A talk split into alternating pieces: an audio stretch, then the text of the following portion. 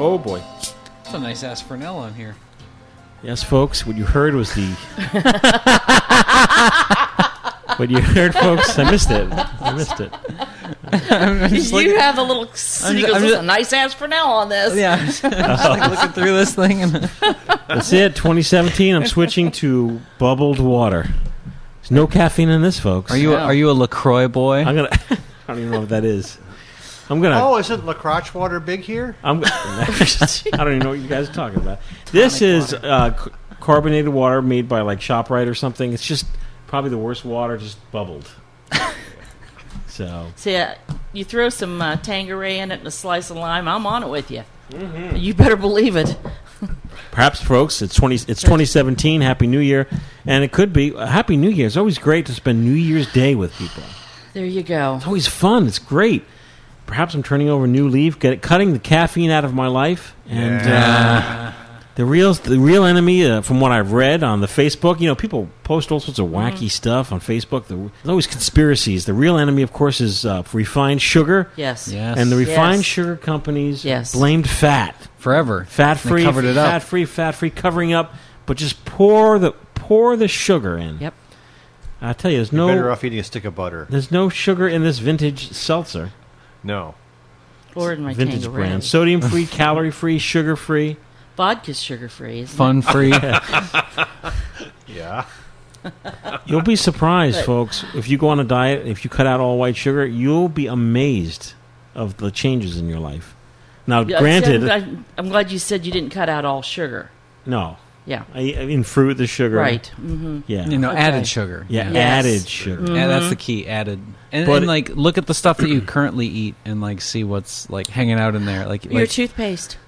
If you sugar go to if you go to restaurants... Well, it's a good thing I don't eat too much of it. I know. Uh, sodium bombs and sugar bombs in restaurants. Sodium bombs in restaurants are awful. That's why I, I, know. I like to cook, and I at home, I feel I eat better than I do when I go out. And the other part of it is the... If you let's say you make your own bread, you know what goes into it. You mm-hmm. don't add. If you're making bread, you don't add sugar to bread. But no. you look what's in the ingredients on store bought bread. Sugar. Yeah. Yeah. twenty seventeen, we are the Film Fitness Podcast. Right. That's yeah. Well, if you get that R B sixty-seven, one in each hand, lift that up ten times. Right. Hey, no. I'm in the studio with. Uh, my name is Michael Rosso. I'm here with Matt Marrash. Hey. Leslie Lazenby. Hi, everyone. Mark O'Brien. Hi there. It's F P P one fifty-seven, January first, twenty seventeen. Exciting stuff. Exciting. Let's get right into it. Yeah. This says, this is from David Collins. David says, wow. An email from Michael Rosso. Because I emailed it. He, oh, okay. And he asked a question, I answered it. Oh, wow. Okay. Words can't express how much I have enjoyed everything you have done. You're very welcome, David. You're very welcome. I'm very sincere about what I do with film. Mm-hmm. As a matter of fact, I won't go on, I promise. As a matter of fact, every day of my life involves film. If I'm not d- dealing with film photography, I'm dealing with film making. If I'm not dealing with film making, I'm, I'm dealing with film preservation. Whoa. If I'm not doing any of those three, I'm thinking about film. Film, yes. I have been using film, this is David, since I got a Kodak Instamatic for Christmas when I was thirteen in nineteen seventy-eight. Well, he called me, doing a not-so-great job wrapping a great Christmas gift. A Kodak Tele Instamatic six oh eight camera. I got a Canon Q L seventeen for my birthday at sixteen. Wow, that's a good one. Now I use a Pentax M E that was made in nineteen seventy-nine. I never had an attraction to digital aside from a cheap Fuji camera. Always used film and will continue to do so. Oh, David sent me the topic is Share Film Ferrania Project. I do get emails saying, hey, man, have you heard of... Heard you this know, update. This, yeah. yeah, we yeah. all see the updates. Yeah, yeah. We, we, we kicked the mon- money. Yeah, we're, yeah. We're, we are in the loop. Yeah, but it's a good bridge because Matt was saying, hey, Mike, twenty seventeen is going to be the year of... I said, E six. He said, oh, well, we did E six last year. I'm like, no, that was like two years ago. And I think it will be the year of E six because here in twenty seventeen, Film Ferrania, the restart up of the plant in Italy, mm-hmm. is saying the film's going to get released in twenty seventeen. Right. That's a massive undertaking, wouldn't you say, Matt? Huge. And they've made really big strides. Uh, they've had a lot of uh, a lot of pitfalls along the way. Uh, a lot of th- unexpecteds occur, but you know they also budgeted for that too when they were raising money. So uh, I'm still really hopeful. The biggest thing about them is they're they're transparent, but they're not like so transparent uh, that you're you're seeing like every little thing happen. But they're big, you know, very well put together updates. So that that's a nice thing to see. Yeah, exactly. I, I don't I don't really like hearing like every little thing that happens with the project. I just want to know if I'm going to get my stuff. You know, like every, like oh, everybody sure. else. Yeah. Yeah. yeah. Right. That's all we want to know, and, and we're wishing them the best. And why don't we kick off that year with some, something that's now been very well tested and very well shot by many people, and that's called F P P Retrochrome. It is a Kodak Etrochrome film that is expired. That was, uh, well, I bought it from a, a government facility. Uh, this thing was deep underground. I, very simple, because everyone's like, where, where is it from? All I do is look on the box. There's the original address on the box. I looked it up online. It's a nuclear testing plant in Nevada. That's where this Etrochrome came from. Retro fifty-one? I don't know. Area fifty-one? I don't know. Area three twenty. What are you covering up? Yeah. But clearly, the, the U S government at some point, I'm guessing the early two thousands, mm-hmm. you know, two thousand to like two thousand six, had a use for Retrochrome. I'm thinking that because they're on... Uh, thousand-foot reels with a special core, I think they fit into a camera that was mounted to the bottom of some type of aircraft. Uh-huh. And it did surveillance. Mm-hmm. My guess. I mean, this is just yeah. like my best guess. But it's fascinating. I love it. And the, the fascinating thing is I, I, what happens is it went out on a big auction, and then it wound up in another warehouse. I bought it, I guess all of it, as Mark, you saw how much of it there is. Oh, yeah. I love it when I go in that little storage room. It's like all this F P P Retrochrome. three hundred, th- three twenty, F P P high-speed three, three twenty. I shoot it at four hundred these days. I, I found after many tests... I do too. I'm shooting at mm-hmm. four hundred. The I S O, the, the, the D X code is four hundred. Mm-hmm. And then we have a very limited amount of uh, Retrochrome one sixty uh, left. This is E six color slide film. It also cross-processes. If you want to process it yourself in C forty-one or send it out to uh, like the darkroom dot com, we'll mm-hmm. cross-process it for you. How does a three twenty look cross-processed? Uh, it looks good. It's grainier. But you see, the three twenty slide film is a warm film. Okay. Mm-hmm. So it's warm, and then when you cross-process it, it's warm. Okay. The the Retrochrome one sixty is a cool film. It has a, a blue mm-hmm. cast to it. It does. But when you cross-process that, it warms it up okay. beautifully. Okay. So I think the one sixty cross-processes better than the three twenty, okay. in my Do opinion. Do you change your I S O if you intend to cross-process? I don't. Okay. But it's just me being very lazy. Like, I just like, eh, yeah, whatever. But the negs are fine then, right? Yeah. Well, then there's no need to. Yeah. Sometimes people do and don't, so I just thought, well, they listen to this, they try it, they don't have to look it up yeah. now, they got it. Yeah. And, of course, if you mm. haven't seen a like a F P P camera of the year, that's because the previous camera of the year is still king. And that is the Pentax K one thousand. Hasn't hasn't been dethroned yet. Yeah, no. I mean, there's really... So you may say, twenty seventeen, what's going to be hot? Pentax K one thousand. Uh, I have to get one of those E six one of these days. Film. Uh, if you could find Kodak Etrochrome or any of the stocks, pre, you know, previously released stocks. Mm-hmm. Is Fuji still making E six uh, film? Yeah, uh, they got the Velvia, the one hundred. No, I don't know about the one hundred anymore. I, I know they have. Yeah, Provia is still a thing, and then Velvia fifty is definitely still a thing. one hundred probably in smaller sizes, but I know the bigger sizes. It's down to Velvia fifty. Yeah. And then the question is, uh, I believe that Kodak can make Etrochrome if they want. Question mark on that. I mean, I they can. Uh, they can? Why not? I don't know. See, there's such knock a... the plant down. This, oh. There's such a resurgence in motion picture film. Super eight. There's a big push for Super eight. That would be a, an amazing stock. Although... The only reversal film they have is black and white, though, right? Yeah, Tri-X. Yeah. yeah. Tri-X reversal, Super eight, or sixteen millimeter. Yeah. But I'm not hopeful because they're pushing the, the Vision three so hard. Mm-hmm. That, that's it, pretty much, yeah. yeah. Vision three, Super eight is a negative, so you get a process, and then you have to scan it to reverse it. Mm-hmm. And I don't know if any labs are making... Because traditionally, you'd shoot thirty-five millimeter, sixteen, shoot the negative, make a, a print. A dupe, yeah. And then you would screen your print. Okay.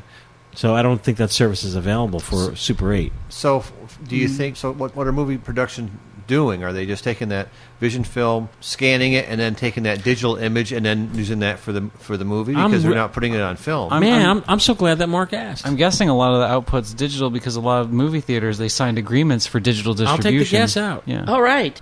They're shooting, uh, okay, so J J. Abrams. Yes. He's shooting Kodak, Kodak Vision three, whether it's a beautiful seventy millimeter or thirty-five millimeter. Shoot it, digitally encode the film from the negative, do your post-production on an, probably an Avid system. I don't know this for a fact. I don't know J J. Abrams, but I'm guessing. But if you folks out there, like our good friend uh, yeah. Randy Babatis, Babatis yeah. our good friend Randy Babatis, who we met in California. Mm-hmm. I know Randy. I think he was working for Disney. Maybe you could do a little digging, Randy.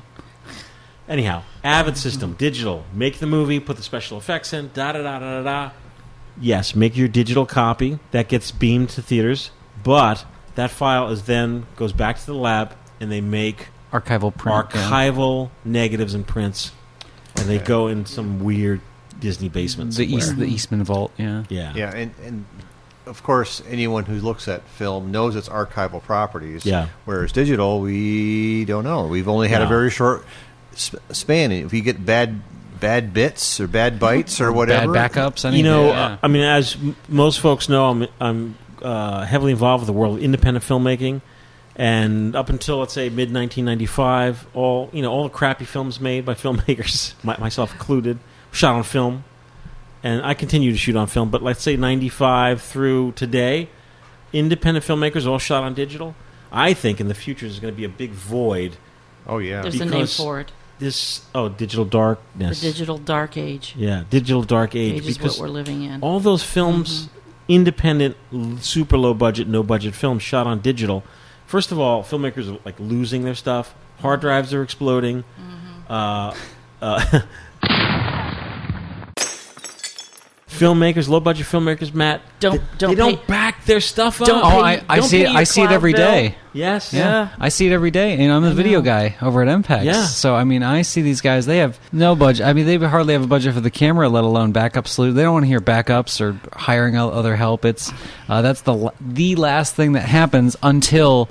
It happens, oh, you know, God, the big yeah. one, the big one, the big one, like when they lose that hard drive that has yeah. everything. They're sitting there at a computer, lightning strikes, and that's it. They don't have, they don't know how to back up on site. They don't have anything off site. Yeah. Uh, I probably have out of, I'm not calling anybody out in particular, but like out of all the customers I help out regularly, I can name only two that have like legitimate big, you know, backup systems with redundancy and off site and everything, and.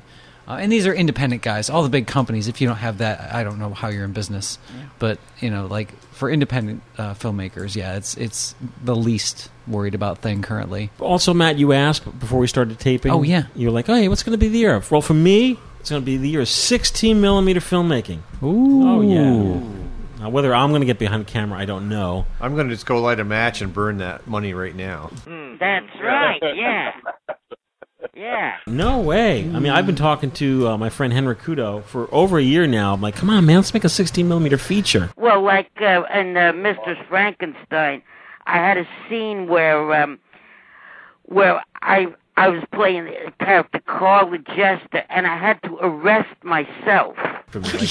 No, I get the same way, though, when it's like, I, I was talking to you before before we started recording. I'm like, Mike, I got to re-up this large format film. The, the the freezer's getting lower. Like, I don't care. I, I just, that fridge has to fill up so I can keep shooting. So right. It's, it's well, the same, you don't want to hear that, uh, you know, uh, Eastman Kodak or some other company to stop making it because you no. want to be stocked up. You want to be ready, yeah.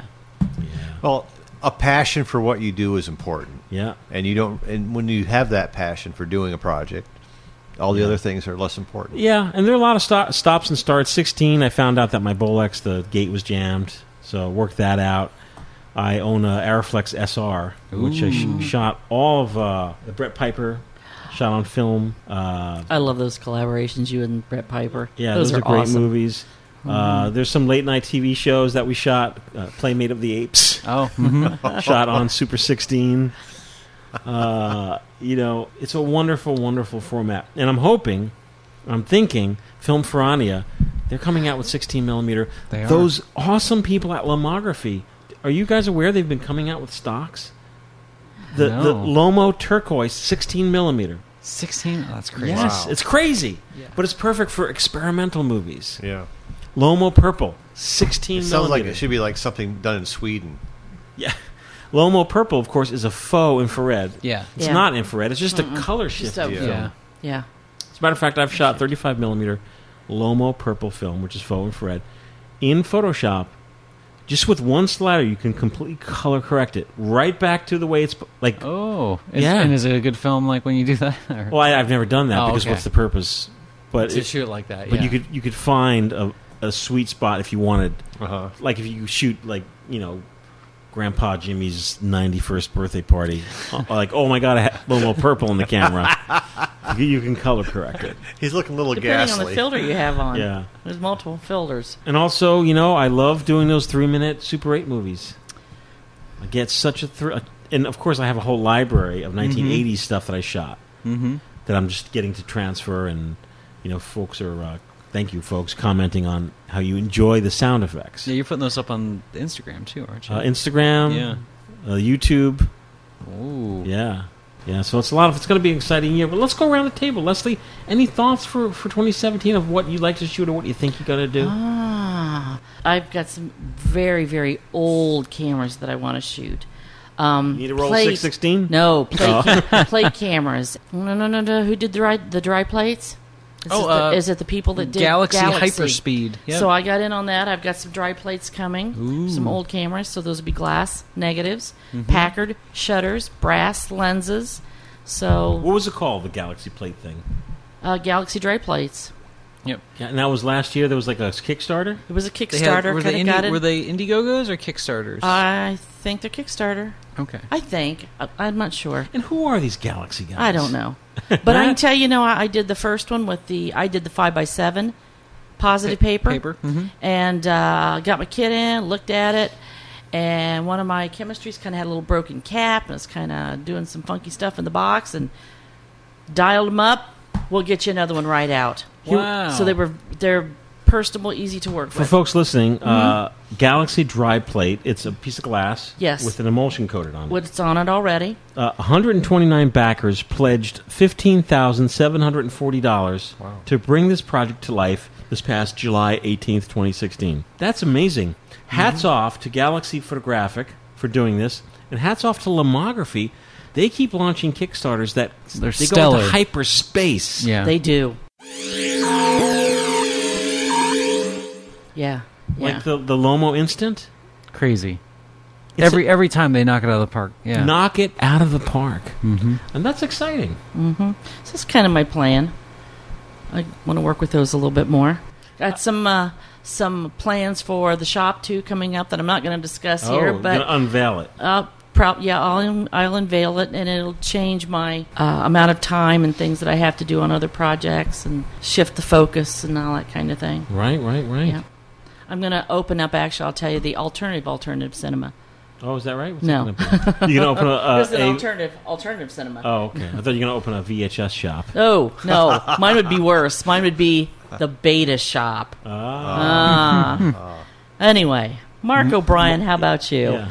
Oh, let's see. I think I'm going to apply for some art in residence programs. Ooh. Are you? Yeah. There's one up at... Uh, Sleeping Bear Dunes, I'm thinking I'm going to apply for, and uh, that one doesn't get a lot of love, so you got a good shot. Yeah, I know, and it's and I've shot up there enough times, and I know exactly what I want to do. I think it'd be a lot of fun. So there's that. A three C three is at Ann Arbor Crappy Camera Club eats up some of my time, but a little bit of that, and obviously more F P P shows. What year A three C three are you in? Uh, let's see. I think we're in our tenth year. Oh, okay. Yeah. Our first show was in two thousand seven. Okay. You going to have a big cake this year? Yeah, maybe the shape of an Argus, huh? Yeah. Cute. Shape of an Argus. And, uh, yeah, our first our first show was, yeah, I think it was in March of two thousand seven. Traditionally, when do you have shows? It varies. I mean, it's... It's like herding cats, obviously. Uh, we had a really successful show back in October of the homage to Holga. It was, I think, pretty well received. Any cameras you want to shoot this year that you haven't shot in a while? If someone wants to send me a Bronica S Q, I'll I'll be glad to shoot it for a while and send it back to them. Sorry, okay. I haven't found one for you yet, but I'll I'll keep looking. Any, yeah. oh, folks out there, if you have a Bronica, what's it called? S Q A. S Q A. If you guys have a Bronica sitting on yourself, uh, maybe uh, you know, podcast at film photography project dot com, and I'll get in touch with Mark O'Brien. Just he wants to borrow it. Yeah. Be fine. It'd be good yeah. to get, get us some to, exercise. I don't need to own every camera that I've ever used. Yeah. You know, I like borrowing cameras. I do that sometimes. Yeah. yeah. Yeah. Something yeah. I want to talk about. That'd be, has one. that'd be kind of a cool thing of a camera library, and you know, someone could check one out for a. We did month. that at the walking workshop. Yep. Yeah. Oh, that was fun. Mm-hmm. yeah. yeah. And it was just take the camera. It was no like like putting a credit card imprint. Remember, it was just easy. No, it was just easy peasy. Yeah. Mm-hmm. Ninety yeah. percent of them came back. They all came Matt, back. What do you got lined up? Uh, re- actually, very similar vein to what Mark's talking about. I, you know, I got a taste last year of the. Uh, the gravy train that is uh, grants and uh, artist and residency programs, and I want to want to remain on that train. Uh, it's a it's a good uh, it's a good club to be in.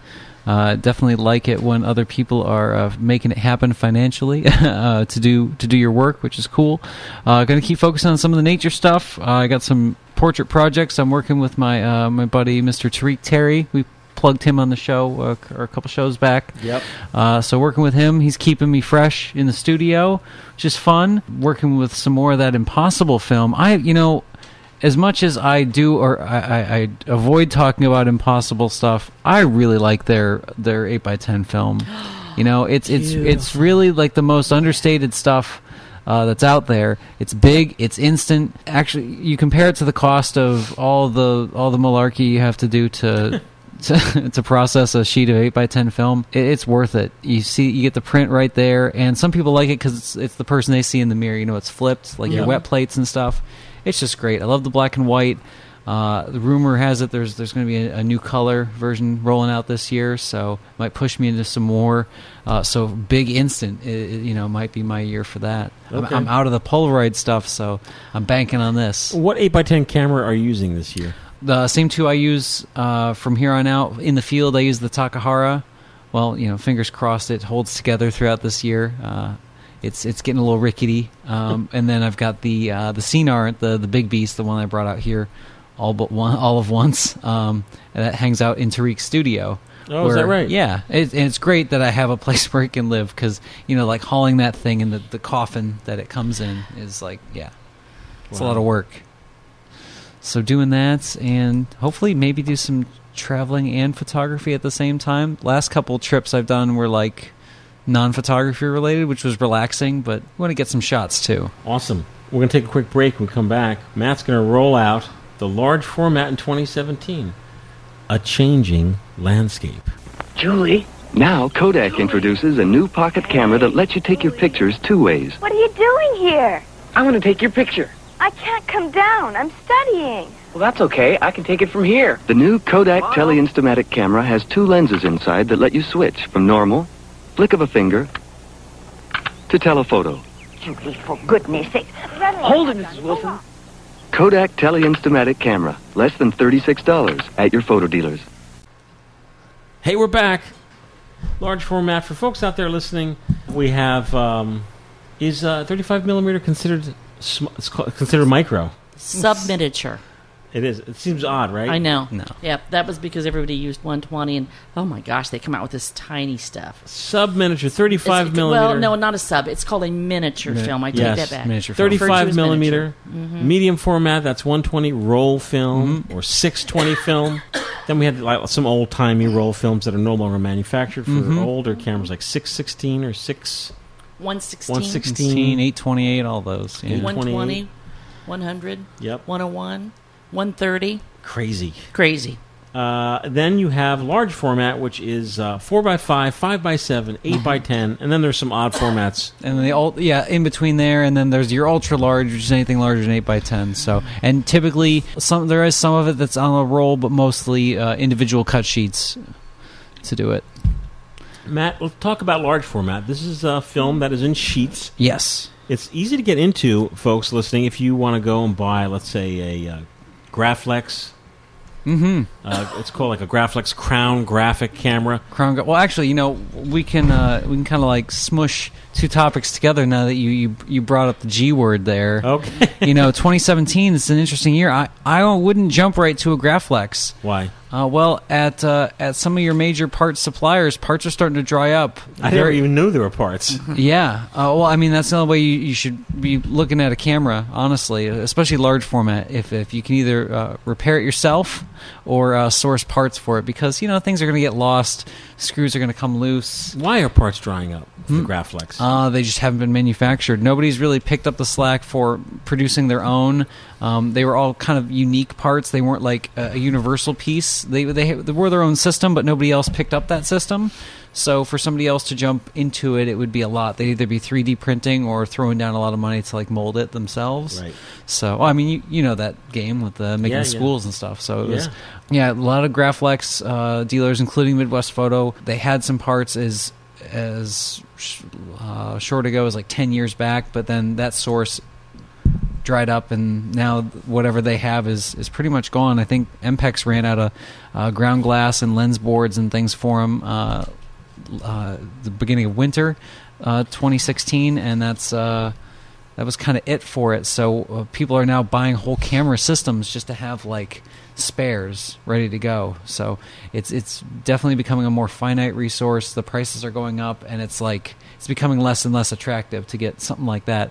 Uh, I would recommend spend a couple extra bucks, get like a folding field camera, maybe even something that's made brand new. And that's kind of what I was going to be talking about um, with this this whole changing landscape topic. There are actually uh, quite a few new cameras out there available as options. There's that fantastic little camera out of the U K, budget option, the uh, the Intrepid oh, yeah. camera, oh. made out made of like out of the it's like a composite ply.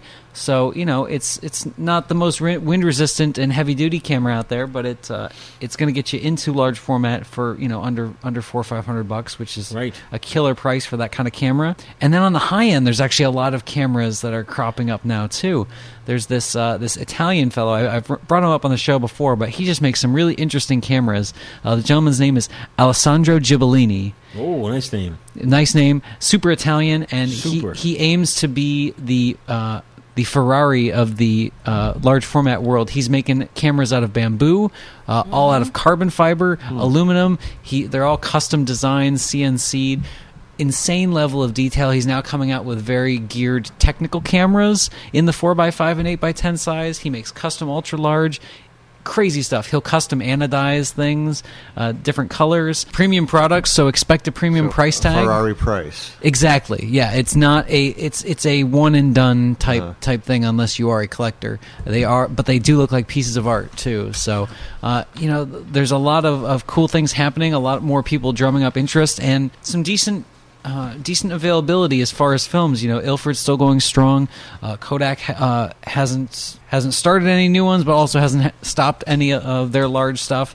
I've actually seen some sources for large format increase. So over in Europe, you can actually get your hands on quite a few different sheet films. And for those of us uh, here in the United States, uh, our, your bigger sources for sheet films would be like... Uh, Your your Freestyle Photo, your Adorama B and H, but uh, I highly recommend uh, taking a look into the Google. Uh, there are a few European uh, camera sellers out there uh, where you can uh, get film from them for even cheaper than some of your American sources, uh, even factoring in for shipping. The Google. So and exchange rate, which is pretty uh, pretty gnarly. Uh, so there's more uh, more availability thanks to globalization. Uh, a lot more manufacturers. Uh, Even though we had a few camera manufacturers discontinue stuff last year or go out of business altogether, uh, some of the other companies are picking up slack. The Chinese manufacturers Shenhao and Chamonix, uh, when Ebony dried up, they both came out with at least two cameras that filled kind of that void, a higher-end uh, field camera from those, and they're kind of becoming really reputable brands um, in the film world. So there's a A lot of cool stuff going on with that. It's actually never been a better time to get into uh, large format. There's still a lot of four by five stuff available. Um, if you're getting into eight by ten, it's gotten really, really pricey. Uh, film holders and lenses have gone up in price for those, yet a lot of people are still trying to sell their cameras, so it's mm. kind of a weird time to be into the really big stuff, but that's never where I recommend to start anyway. I always recommend to start four by five. A lot more stuff out there. So How about that travel wide? Has that gotten that hasn't a lot gotten of as much? Or, or it hasn't gotten as much traffic as I or, or traction as I thought it would. It's a solid little camera. It's gotten positive reviews, but it is a more point and shoot mm-hmm. style camera. So I, I think, and and my, this is my take on it too. I think even if I had a an eight by ten point and shoot style camera, I just wouldn't use it as much because the way I use large format is to, to have those controls and those movements. Okay. If I just wanted a big negative, I'd probably just shoot the Hasselblad okay. yeah. for things. So, that's but, a good reason. But for tra- literally for traveling, it's a ridiculously lightweight camera and still takes up less space than that Intrepid and about the same weight. So those that are traveling, it's a really, really darn good option. So, um, oh, and Ferrania may be doing a sheet, or f- let's see, is Ferrania going to be doing sheet? They're doing up to one twenty, and then uh, Cinestill, I believe they have a four by five film. They had a campaign last year. Yeah, for four by five. four by five, five hundred T. five hundred T, so that, I mean, a new film. Yeah. A new film that is known to be pretty darn awesome to start, so... Um, that's really high speed in the sheet film arena, so excited yeah. to see some results from that. Well, thank you, Matt. Uh, we're going to take a quick break. When we come back, why don't we gauge down to one twenty and talk about the uh, Wardflex. When she's too beautiful for words, take a picture.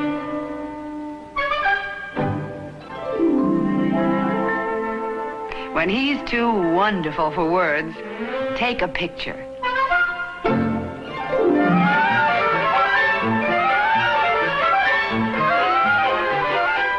When it's too exciting for words, take a picture.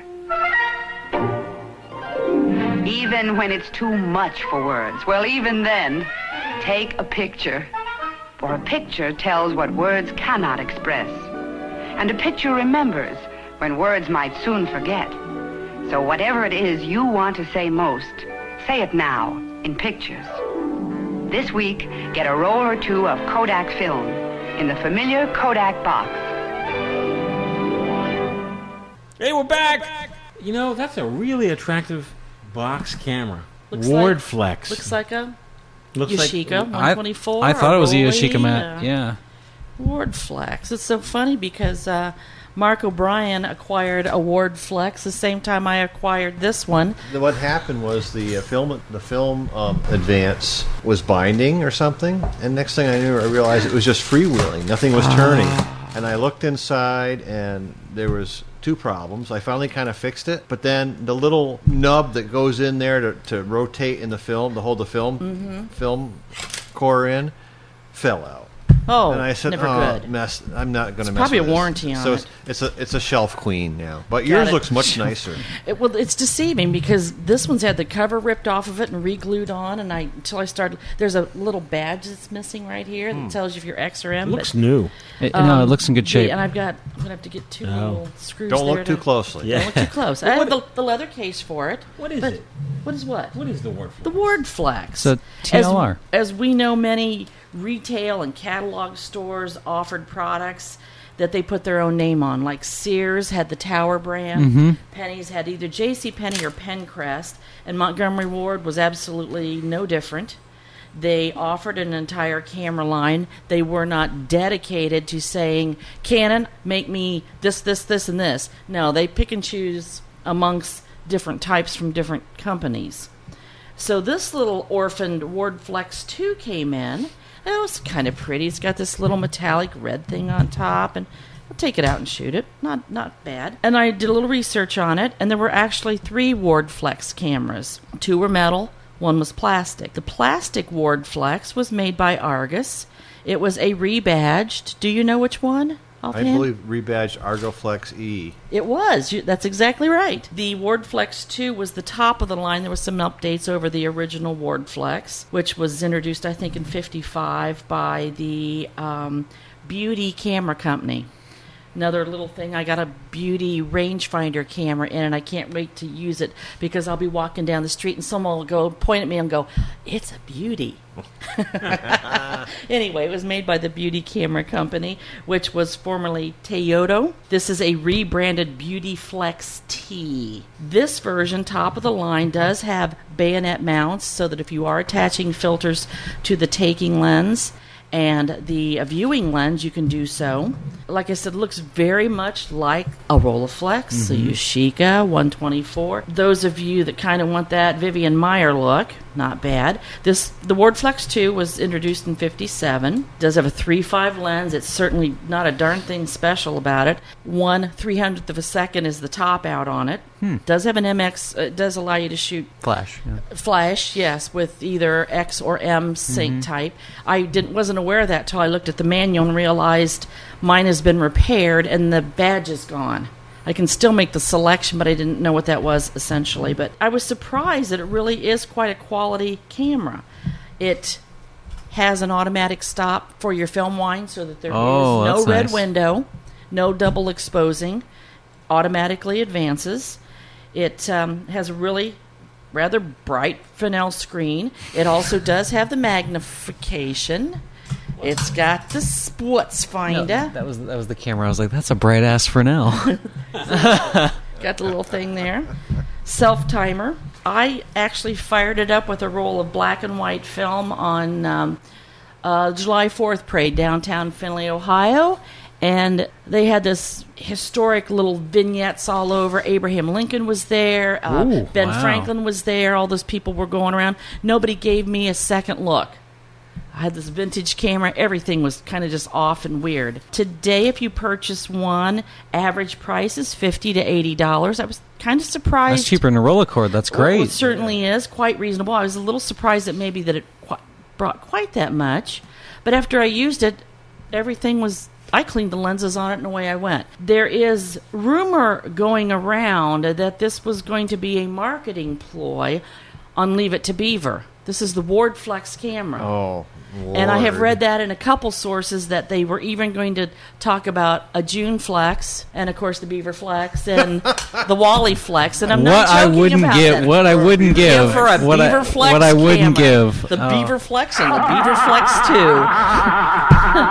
Top but, of the list. Uh, it, it, oh. took a, it took a minimal of cleaning.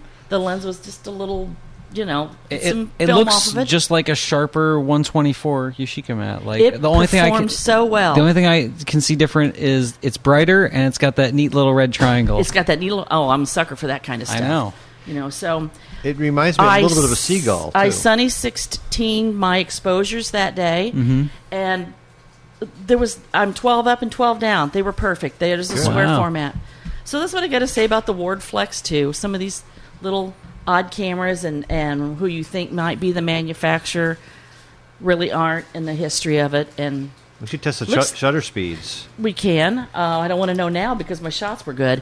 Until so, it was off. Yeah. Can I put a roll in? You sure can. This is fun, folks. You know what? I can't. You're going to want to view that. Open up to make sure you've got the right X or M sync. Because yeah. if you go on M, it's going to fire it at the wrong time. So flip the back open. Hold your flash up. We have Why de- am I looking We have at you? determined which is the X and the M sync on this camera. I should go get that little angle bracket. You can you, you can hold it for that many. Oh, where is it? I'll go get it. Did you uh, test the?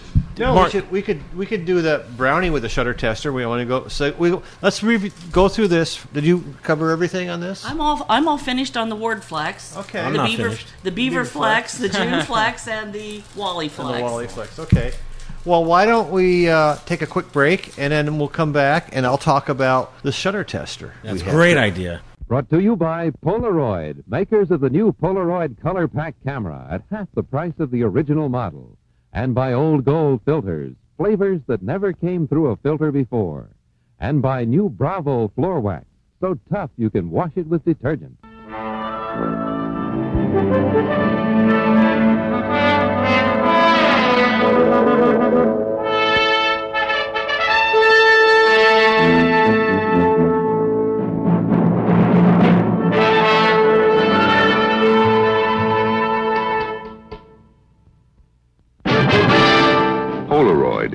produces an economy model of the famous color pack camera for half the price of the original. Same great film, same fast loading, same electric eye, yet it's half the price of the original model. You get the same beautiful color prints in sixty seconds, black and white in ten, in the same big size, yet it's half the price of the original model. Isn't it your turn to own a Polaroid color pack camera? Hey, we're back, and we're going to be talking about something we've been threatening to talk about for, I don't know, three, four years. Seems like it. It's called a shutter tester. Shutter, so shutter tester. You have a camera. You know, we all have vintage film cameras. Mm-hmm. How do you know if the shutter you're firing is accurate? How do you know, Mark? You really don't. I mean... I think I think with some cameras you use them and you assume that, that actually with most cameras we, most of us assume that when we have one one twenty fifth or one five hundredth or one tenth that that is what the shutter's firing at. And for most S L Rs that we use, most of them sound to us like they're working fine. And with older cameras you can never really be sure. Um, and especially as some cameras age, they get a little gummy or things just wear and so forth, and, you, and your so your shutter speeds may not be up to factory specs, but it depends on the factory. I, I think back in the forties, um, a lot of cameras are produced that, you know, whatever went out the factory door is what they were at, and we'll never know if if they even left at what their specs speeds were supposed to be. With that in mind, one of the friends of of mine in Michigan met up with us in Kalamazoo back in uh, in July when we had a Kalamazoo walk. Eric Bergstrom, who happens to also be not just a photographer but an electrical engineer, really nice guy, and he brought to the uh, to the walk in Kalamazoo. He brought a prototype of a shutter tester [S2] Ooh. [S1] With him, and he demonstrated it there on the walk. And I was pretty impressed with it, and I thought, you know, this would be a useful tool. Um, for all of us who like to, to dink around with old cameras, because it, basically you'd like to know what shutter, what speed is the shutter really firing at. And especially with box cameras or whatever, you know, they you need to have a good idea of what the, the shutter speed is so you'll know what kind of film to put in, because they have, usually just have one speed. And you don't want to always overexpose everything or underexpose. So what am I shooting, right? So Eric was kind enough to send send us a second prototype of the Focron X A shutter tester. It's a beautifully designed unit here. It's got a little color L C D screen on it, um, several buttons to, for the controls. It's got um, two ports on the side, one for the light source and one for an additional sensor, which which is optional. And he's testing this out. This is not the official user manual, but for the F P P group, he wanted to have a document to explain some of the features of the tester. He's working on a website, w w w dot phocronxa dot net. He's hoping to have a Kickstarter going. People might say, oh, isn't a shutter tester kind of a... you know, a, a real geeky kind of thing to have, and yeah, it is. But it's also, it, it may help you if you if you've got a bunch of cameras deciding, you know, let's let's say you're selling stuff on eBay, and some guy says, "Are the shutter speeds accurate?" And, you, and most of us can say, "Well, they sound okay." Well, you really don't know, do you? Yeah. They sound okay. Or, yeah. or the classic, last time I used it. Oh, last time I oh. used it in nineteen sixty-seven. Yeah, yeah, it worked just just great, and so. This is actually, um, depending upon the price point of this mm-hmm. unit, it may be a, an attractive buy for a lot of people. So we're just going to try it here with a with a little box camera just to get started. And it's got various things. It, it does leaf shutters, curtain shutters, there's calibration checks and so forth. It's got a little built-in operating guide on the screen. And it's about the size of a cell phone. And we have a Kodak Brownie Target six twenty here. We want to do a little test up on the shutter here. So for you folks at home, what's going on is Mark is holding uh, the unit, and it's uh, it's actuating. He's actuating it while Leslie's holding the light source so it can measure what's being blocked and the increment in which it's being blocked. So I can do a, a series of, of shutter actuations on this Brownie. The nice thing, it lists them all on a sc on the screen, and so it get, you can look at the variation in in the in the shutter speeds. So I've got uh, oh, your flash just went off, and it and gave me a different reading, and just blew away all my readings. Uh, for real? Yeah. So uh, for you folks at home that are trying to get a handle on your your you processes, because I had this jammed in his ear. No. I'm seriously, I did. Great. Okay. Yeah, Matt. Oh, so for oh, you folks at home that are trying to get a handle on your, your process, right, too, um, right. especially uh, large format guys, you're hauling all this stuff out into the field. Uh, if your shutter, if one shutter on one lens is sticky and the other one's not, that's going to translate to variance in exposure. So if you want mm. consistency across the way, you're either going to pay to have somebody test this, or you can cut out the middleman with one of these. I had one tested recently, which I thought was probably one of my very most high-end cameras, mm-hmm. modern, over one one twenty-fifth or two hundred fiftieth a second. It was off, and you can't have yeah. that. Yeah, it right. was. Yeah, so it's a surprise. And you would like to say, oh, well, they're modern electronic cameras. I know exactly. The, the shutter speed should be proper. They're quartz controlled. Well. Mm-hmm. Maybe something's wrong. Uh-huh. Okay, so on the Brownie, actually, we didn't blow all our measurements away. We okay. just got one that was out of range because sure it was so brighter than everything else. So um, we had one, one, one seventy-fifth point nine, one seventy-second point seven, one seventy-second point nine, one seventieth point two, and one sixty-five point seven. So it's about one seventieth of a second. How old's that Brownie? That's not, I don't, I was looking for a patent date on it. It's probably about nineteen twenty. Yeah. Yeah. Mm-hmm. That's that's pretty good. Yeah. I mean, that's the instant, right? The just the one. Right. That's the just under instant. The instant yeah. exposure. Yeah. yeah. yeah that's, not, the, not the beat. That's pretty predictable, though. I mean, that's yeah, it is. Yeah. And it probably started out at what was that? Was that always one seventieth or one one hundredth? Well, I bet it was probably one one hundredth. Probably. Okay. So, well, we don't know. That's it true. It may have been one seventieth then. You it, know, it could have been because wow. it's just. And line A may have been one seventieth, and line B may have been one one hundredth. So I, right. I, I've been right. walking around shooting the Wardflex. I'm not fully paying attention. What were the results? Was it accurate? Well, we don't know what the shutter well, speed was supposed to be in this camera. Oh, one one fiftieth. Let's just say. Well, that's one. It's about one seventieth, and it's been really consistent. Yeah. With I just kind of grabbed this. Can I? Can I go ahead and test my house? Oh yeah, one seventy-two. So that's perfect. This is that's the good. Camera itself is very repeatable, and. Um, Right. Helps me out if it's a bright day. I know. What's Matt doing now? All right, folks at home. So I'm going to set this thing to leaf shutter, and I'm going to test out my Hasi. See, right. see how far off it is. I if, know how if, far off it is personally, but let's see if it knows. If you're just using the basic sensor, it doesn't matter whether it's leaf shutter. Only okay. if you're using this other sensor, external sensor, does it matter? Okay. So and I want to hold this. I want to hold this where the lens is, or where the film would go. Uh, where the lens is, and then put the light source in behind it. Oh, okay. So one of us can hold that. Great. All right, so we are supposed to be at one five hundo. Matt's changed his Hasi down to um, one oh. over two hundred and fifty. Okay. Meanwhile, I just shot an entire roll in the Wardflex. There you go. I'm very excited. So we could do a retest. All right. So that's one sixtieth. One sixtieth. Okay. Okay. A beauty. Okay, no flashes going off now. We want to.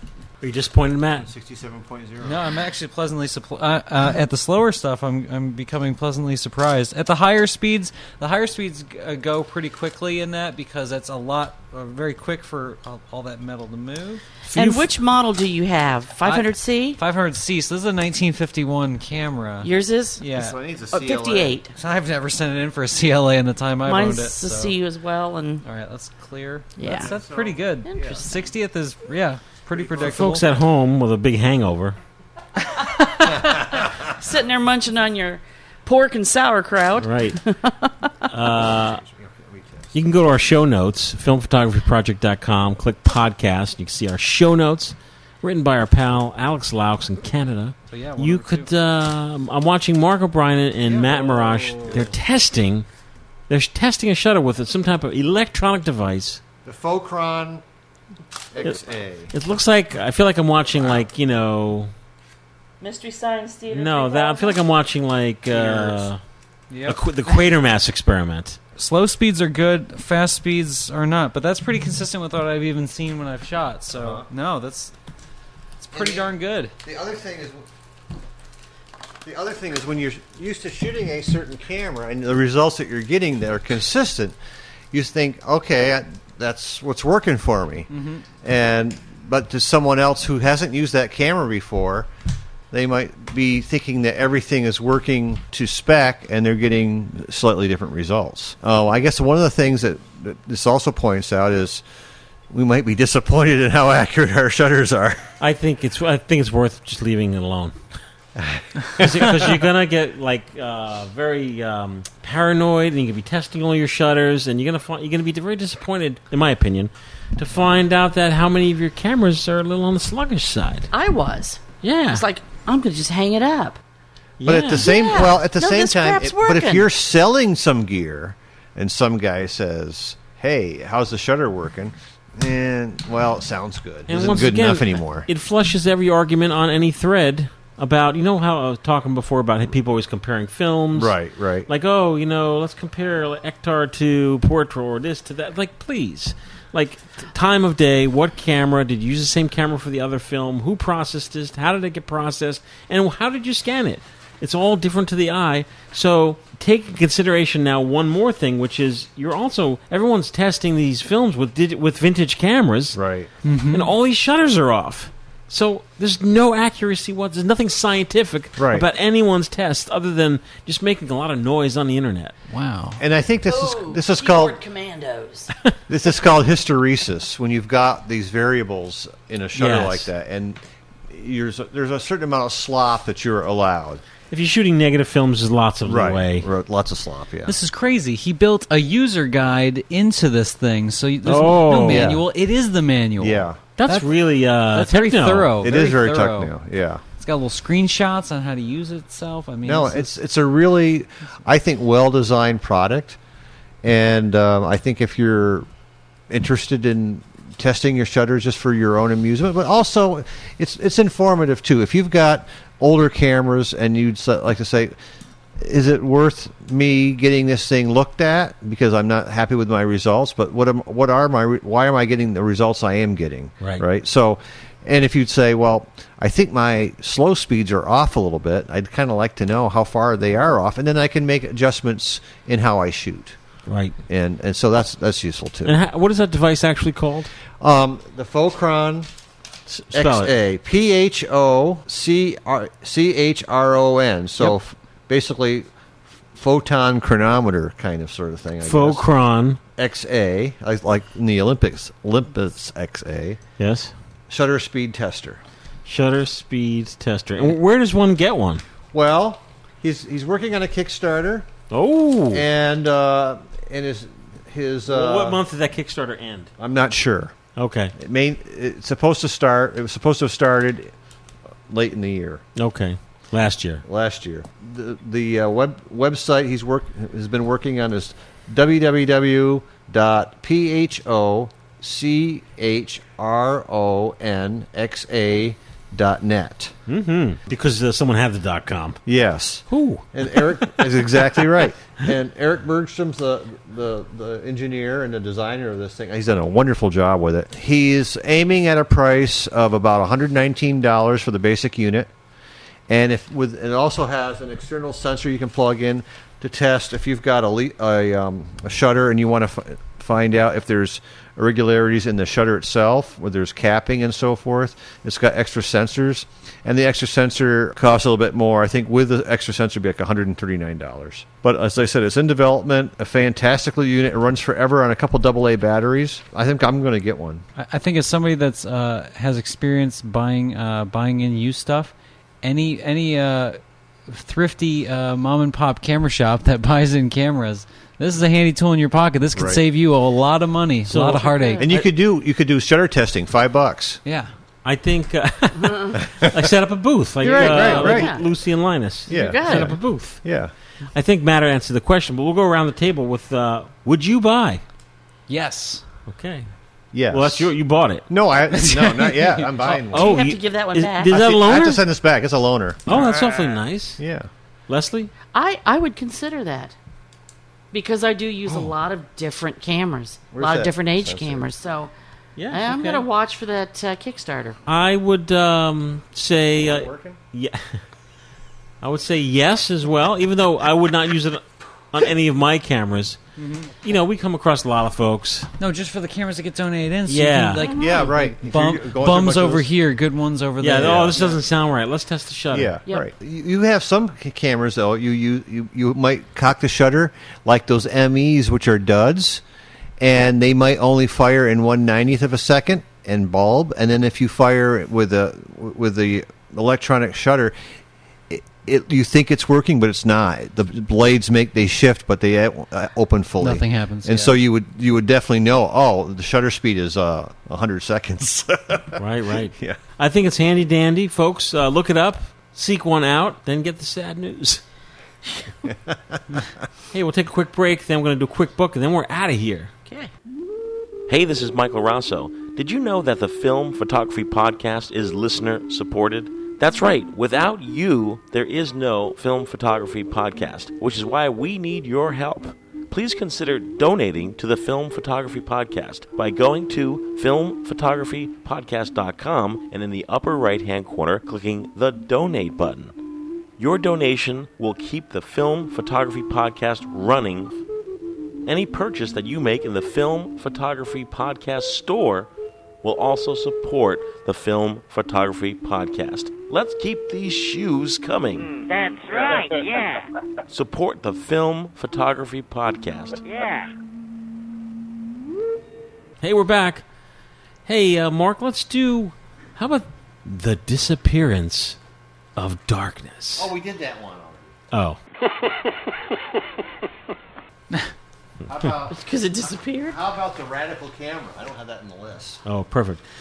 Uh, Mark, why don't we oh, do a book review? Good book. The Radical Camera. Ah, yes. The Radical Camera. It's a book about New York's Photo League from nineteen thirty-six to nineteen fifty-one.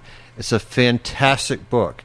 And a couple of years ago, they had an exhibit at the Art Museum in mm-hmm. Columbus about the Radical Camera. Mm-hmm. And it was, what, what what is it about? The New York Photo League. The New York Photo League was a group of photographers, mostly amateurs, but they had people in there of, of all... walks of life and, and backgrounds in New York City. And it was an effort to get people to together who shared an interest in photography and involved them having darkroom space, exhibition space, met regularly, open to anyone who wanted to join it. They had Ouija was a member. They had a lot of famous photographers who were in this, who were in this uh, group. And this book documents a lot about the photography, about about the people involved in the in the group.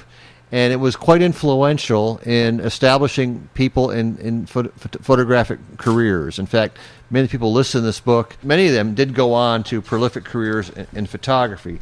Some did not. Um, some just became... Some a, bottomed out.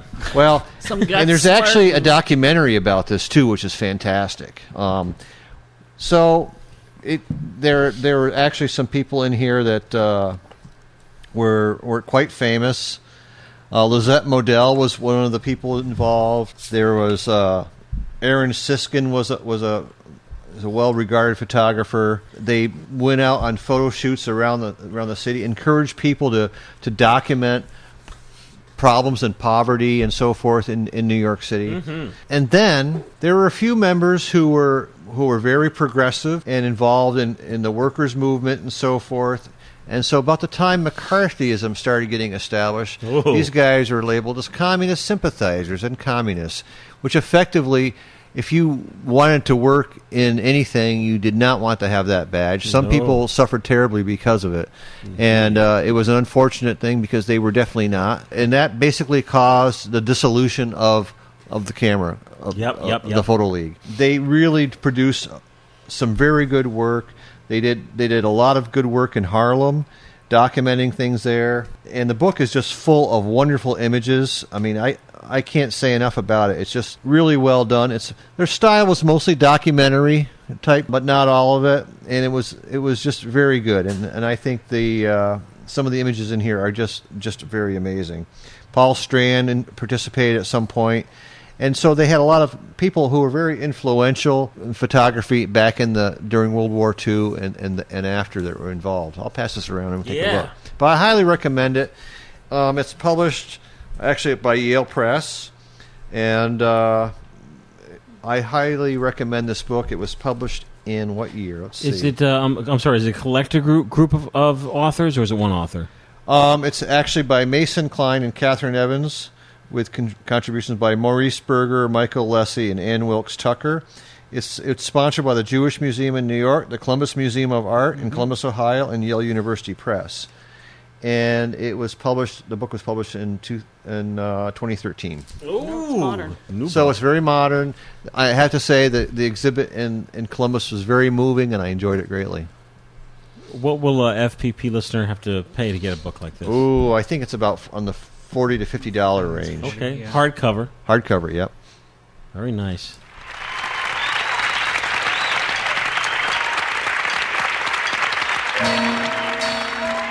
Well, I really enjoyed spending our New Year's Day with you folks. Uh, please write to us, podcast at film photography project dot com. Uh, tell us about, uh, you know, what you have planned for twenty seventeen. What's your film resolution? What's your film resolution? Oh, it's about a thousand lines per millimeter. For folks out there who, like, you know, celebrated the gift-giving season this past December, hey, man, what came in your uh, bag that was hanging by your uh, fireplace? In your uh, stocking? What did you get in your stocking? Any new cameras? Coal. Any folks out there? Coal. Any folks out there get any F P P stuff? Any F P P film? I hope so. I think. It, I hope some people got their socks filled with film. Right. That'll be awesome. We're going to pass around this book. And then we're going to hightail it out of here. But we'll be back in just two short weeks. So we will see you then. Yeah. It's Christmas time in the city. Guess it's that time of year again. Sometimes I think it's a pity I'm in the same old